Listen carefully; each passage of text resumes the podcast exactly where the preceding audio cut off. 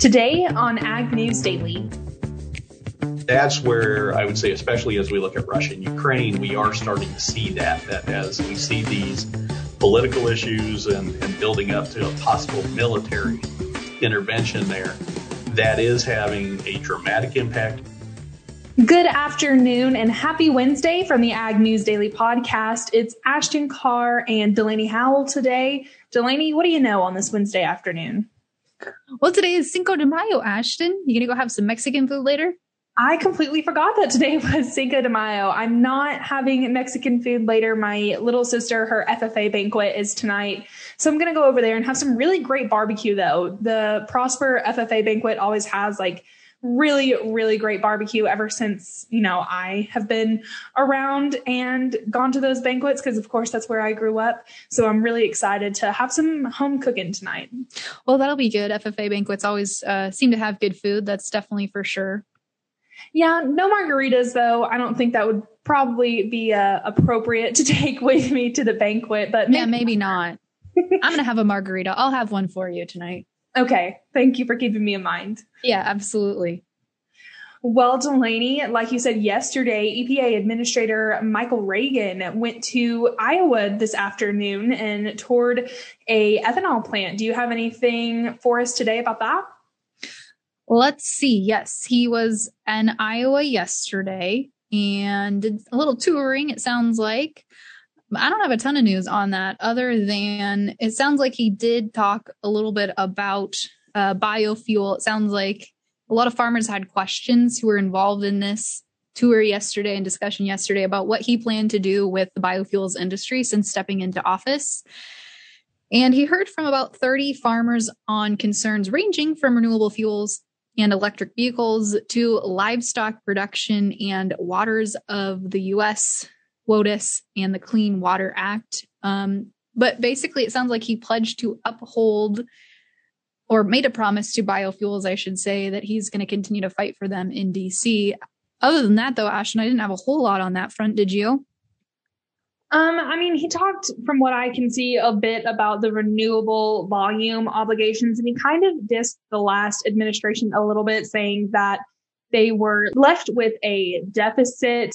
Um, they were some decisions, Regan said, that were not made for 2019, 2020, and 2021. So they're making RVO a priority, it sounds like, but honestly, we haven't seen much come from that. And RVO has been a topic of conversation since Regan stepped into office. But honestly, that's really all I have about it. Yeah, I think it was mostly just a trip to make uh, make good, make some rounds, meet some of our the constituents in Iowa, etc. So not a not a big news story coming out there, but maybe more of a gesture trip, I should say. But another gesture we saw made now is a trade deal with the European Union. Their uh, trade chancellor, Angela Merkel, said in a speech that a trade deal between the US and the EU would, quote, make a lot of sense.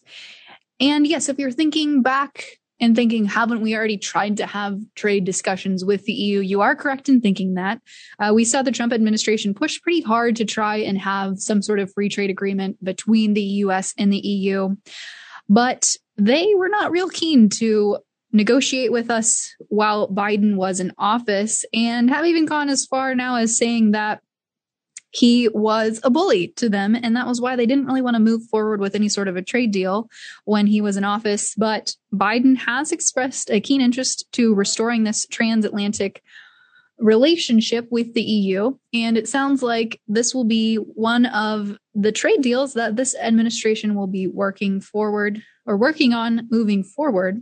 But uh, it sounds like the EU is, as of recent, excited to partner with the US because they are trying to compete on a world market against countries such as China and Russia and have apparently been having a tough time dealing with that trade relationship, that trade uh, negotiation there. So it sounds like we should see some sort of trade negotiation here. I don't know when they're going to kick off. It was just a statement made by the EU, but I'm sure we'll probably see something coming out of the White House regarding that statement here before we know it. Well, Delaney, we're supposed to be talking about trade under the Biden administration later on this week. So that's another talking point that we can have, and hopefully we can get some insight onto. I mean, the Biden administration, they just celebrated 100 days in office. So hopefully now we can kind of get a little bit more information about where exactly we're headed with the Biden administration. Yep, absolutely. Good, good call there, Ashton. We'll have to make sure that question gets asked tomorrow. Absolutely. Well, Delaney, I have a piece of news here coming from the USDA. I don't necessarily know that it is news, but just something that people can mark on their calendars if they're not already busy tomorrow afternoon. The USDA announced a virtual listening session for beginning farmers and ranchers to learn how COVID 19 impacts their farming operations and to get their feedback on USDA assistance. Last year, of course, was a pretty terrible year all around and folks started eating more from home and maybe there was an increase. You know, I don't have any numbers handy or anything on people kind of turning towards agriculture, whether that's, you know, hobby farming or just trying to provide a little bit more at home since we saw kind of a shock in the shelves but this listening session will take place, like I said, tomorrow, May 6th from 1.30 to 3.30 p.m. Eastern Time. The USDA considers anyone who has operated a farm or ranch for less than 10 years to be a beginning to be a beginning farmer or rancher. Gloria Montano Greene, who is USDA Deputy Undersecretary for Farm Production and Conservation, will be joined of course, by a few more names that I'll say here in a minute, but Greene was quoted as saying, We invite beginning farmers and ranchers to share their experiences in navigating the USDA's resources for assistance after the pandemic. You know, they're just inviting these quote unquote beginning farmers and to get some feedback on how the USDA assisted them. But I mean, these older, you know, generational farmers also, I think, should be taken into consideration and you know, they should be able to kind of voice their opinions as well. But I think that this is a good starting point at least. But Greene will be joined by Mae Wu, who is the USDA Deputy Undersecretary for Marketing and Regulatory Problems or Programs, excuse me. And then they will also be joined by FSA Administrator Zach Ducheneaux and Sarah Campbell, the USDA's National Beginning Farmer and Rancher Coordinator during this listening session. If there are any beginning farmers out there that are wanting to voice their opinion, get a little bit of advice on how they can move forward out of the pandemic, I encourage y'all to go over to the farmers.gov New Farmers webpage. Well, Ashton, I have just one other piece of news here before we talk markets. And that is actually dealing a little bit with the markets. But the CME group has shared that most of their trading pits are officially going to shut down. And we didn't have a ton of pits that were still quote unquote trading on the floor. But they said because of COVID 19 and other factors, you know, not having a ton, ton of floor volume, they have decided they will not be reopening their open outcry pits. So a little sad there to see some of that history officially shut down now. And it was a cool, I mean, I didn't get to go to the pits in the heart of their excitement. I would have loved to, but uh, it's definitely, it was definitely cool when I did get to go a couple years ago and they were trading still on the floor, at least in a few of the pits and see some of the excitement in action. But that history is uh, no longer going to be available for folks to go visit in the future. Well, it certainly is a sad day, Delaney, but I'm excited to see what kind of day it was in the markets. Are you ready to talk numbers? I certainly am because it was a good day today in the markets, pretty much all across the board, grains and livestock. But let's kick things off here first in the grain markets. The July corn contract up 11 and three quarters cents today to close at 708 and a half. December new crop corn got above $6 today, ending at 604 and three quarters up some 24 and a quarter cents. Soybeans today, the July contract adding four cents to close at 1542 and a quarter November ending at 1382 and three quarters up about 19 and a half cents today on the day. And Chicago wheat July contract adding 17 and three quarters cents to goals at 744 and a half. December new crop, excuse me, December adding 17 and a half cents to goals at 746 and a quarter. Hopping over to take a look at the livestock markets, we had a little weakness at first today, but we were able to pull through for a stronger day all across the board with the June live cattle contract up $1.40 to close at 114.42 and a half. The August up $1.10 to close at 117.72 and a half. Feeder cattle higher today as well, with the May contract up $1.72 and a half to close at 131.47 and a half. The August up $2.05 to close at 145.22.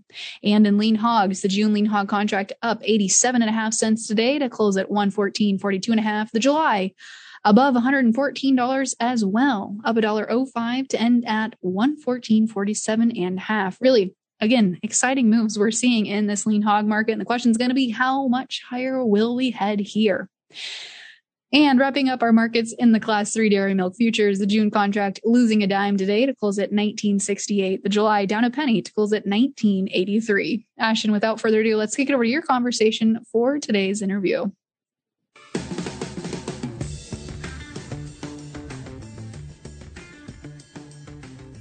All right. Today we are joined by Dr. Chad Hart, who is an agriculture and natural resource economist and professor at Iowa State University. Thank you for joining us today, Dr. Hart. It's my pleasure to be with you today. All right. Before we dive into our topic, which is on food inflation, I'm aware that you have been on our podcast before, but for those that don't know you, can you give us a little bit about your background and what it is you do? Sure. Um, background I've been here at Iowa State for, oh, golly, nearly 30 years now. But um, the last 12 years, I'm the um, crop market economist here at Iowa State. So mainly I'm, I'm talking with farmers about the factors that drive corn and soybean prices um, across the state of Iowa. But in doing that, you end up talking about what is happening within the the meat markets, for example, or within the grocery store, because as you think about agriculture, the idea is the price that the farm receives is related to the final price of the goods that we pay for at the grocery stores, at the convenience stores, at the Walmarts and Costco's as we go through life. So pointing out the connections between the various levels of the markets that agriculture participates in. Well, Dr. Hart, I'm not sure why we haven't had this discussion already because we're well into a year into this global pandemic and we're starting to see people are going back out. They're eating more at restaurants and getting together more, you know, than we saw at this time last year. But what remains a big topic is food inflation. And we haven't really touched on this before on the Ag News Daily podcast.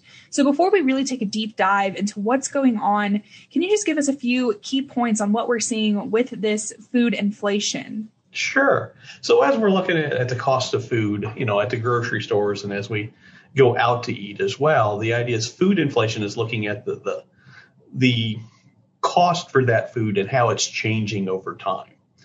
And what we've experienced over the past year, sort of as COVID has hit and impacted not only the US, but the globe, is that we have seen the rate of food inflation increase.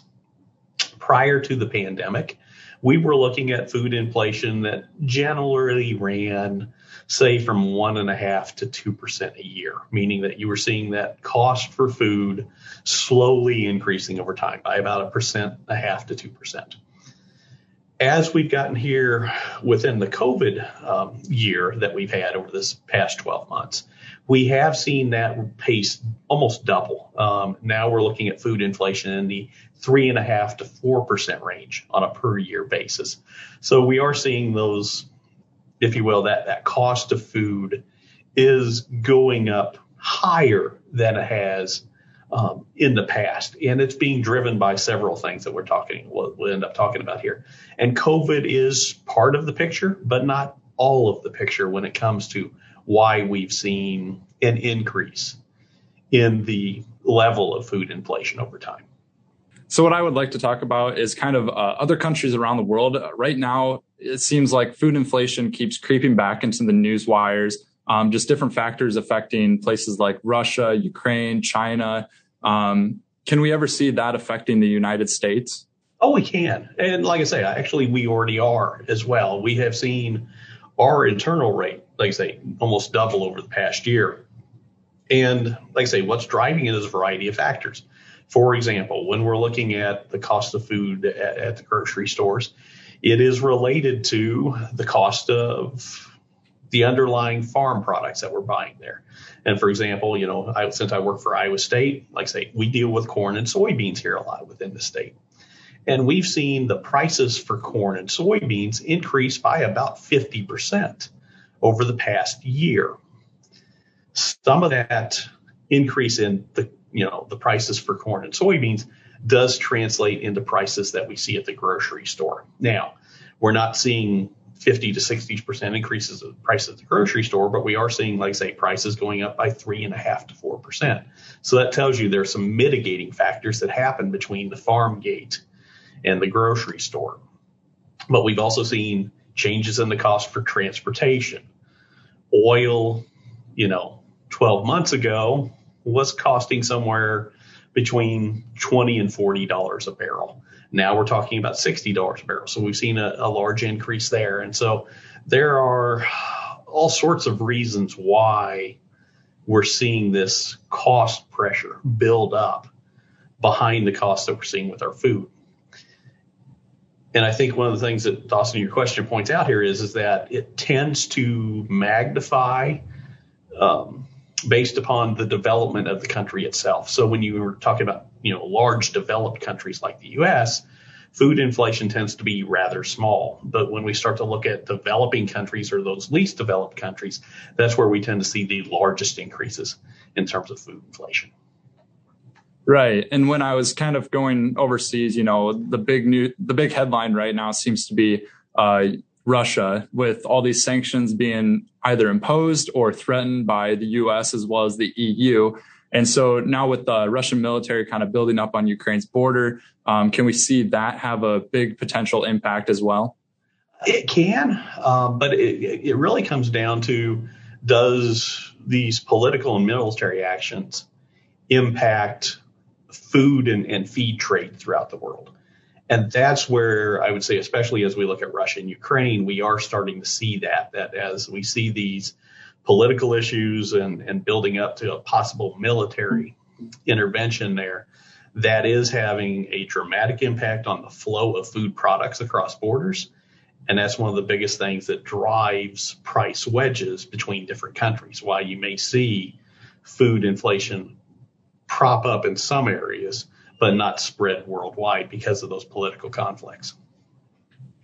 So, Dr. Hart, you've mentioned that there's a variety of factors other than the coronavirus that are, you know, causing this food inflation, which honestly is kind of a surprise. When you take a look at food inflation, I think a lot of people, and, and me included, would really just point the finger at COVID 19.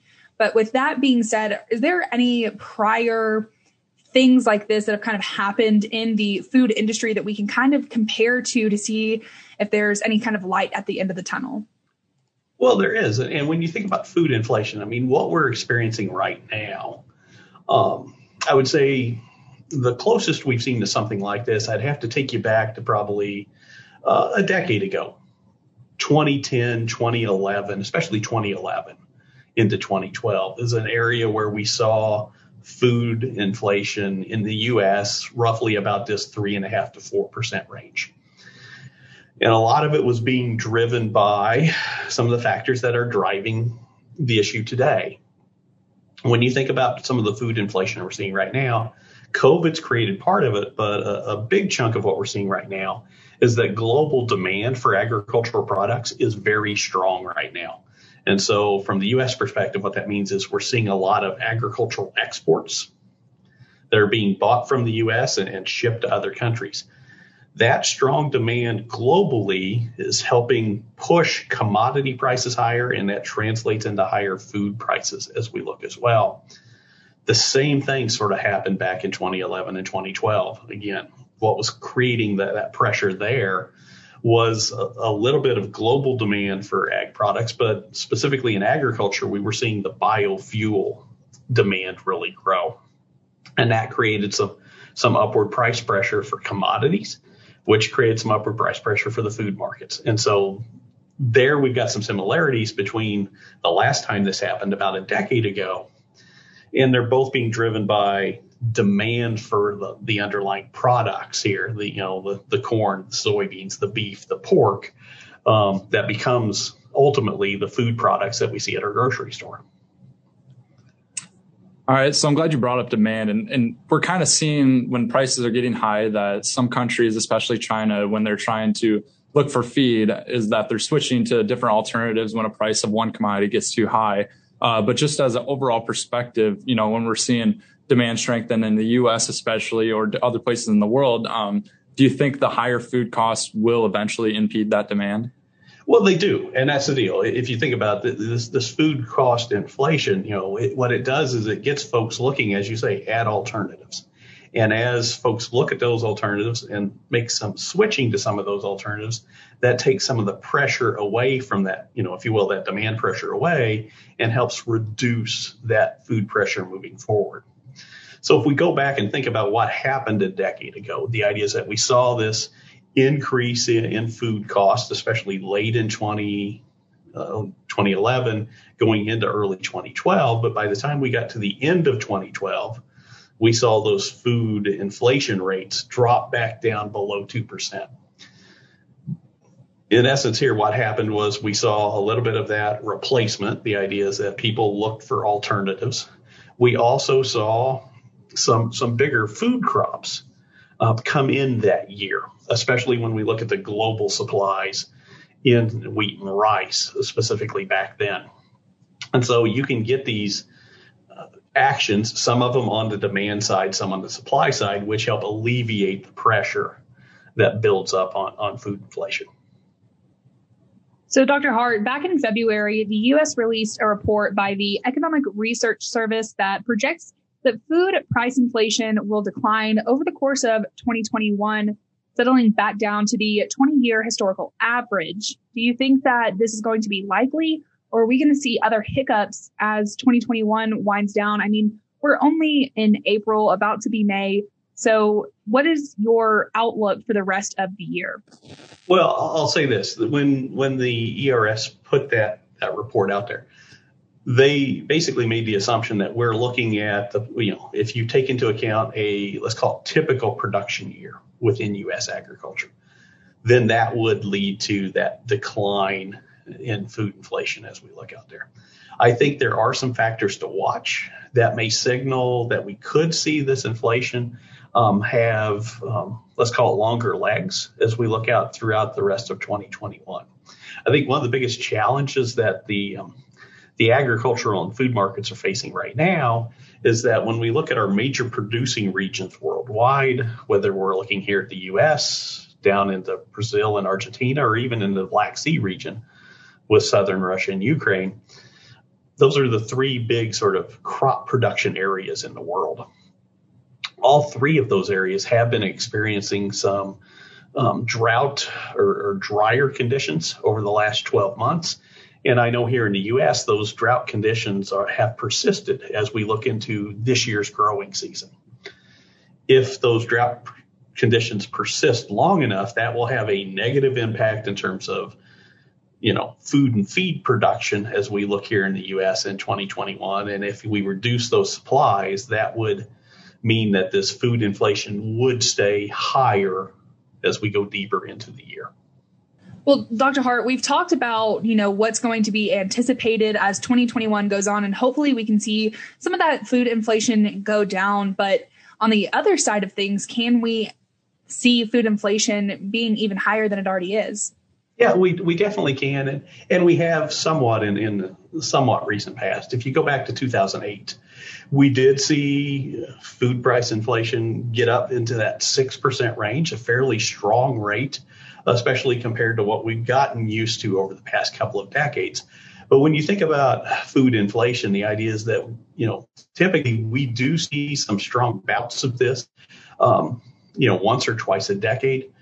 For the U.S., for the most part, food since the 1980s has been very stable. But if you go back into like the 1970s, that's where we did see double digit percentage increases in food inflation over time. So you can see these large spikes. Um, for the most part, the U.S. market does tend to avoid them, but they do happen every once in a while. So what we're seeing here is is a what I'd call a small increase, but you know feels substantial, especially compared to recent history with what we've seen with U.S. food markets.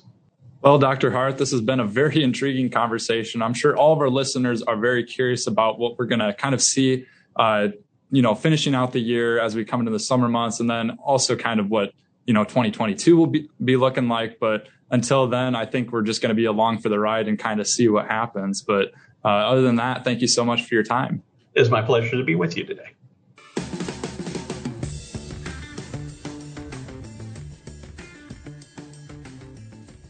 Again, a big thank you there to Dr. Chad Hart for coming and talking to us about food inflation. We've been kind of hinting towards this interview for quite some time now. We've been really stacked up lately with interviews, Delaney. So I'm glad that this one is finally airing, but we have a ton of great stuff planned for the rest of this month. So folks, be sure to tune in on agnewsdaily.com so you don't miss any of those great interviews and follow along with us on Facebook, Twitter, and Instagram as well while you're at it at Ag News Daily. With that, Delaney, should we let the people go? Let's let them go.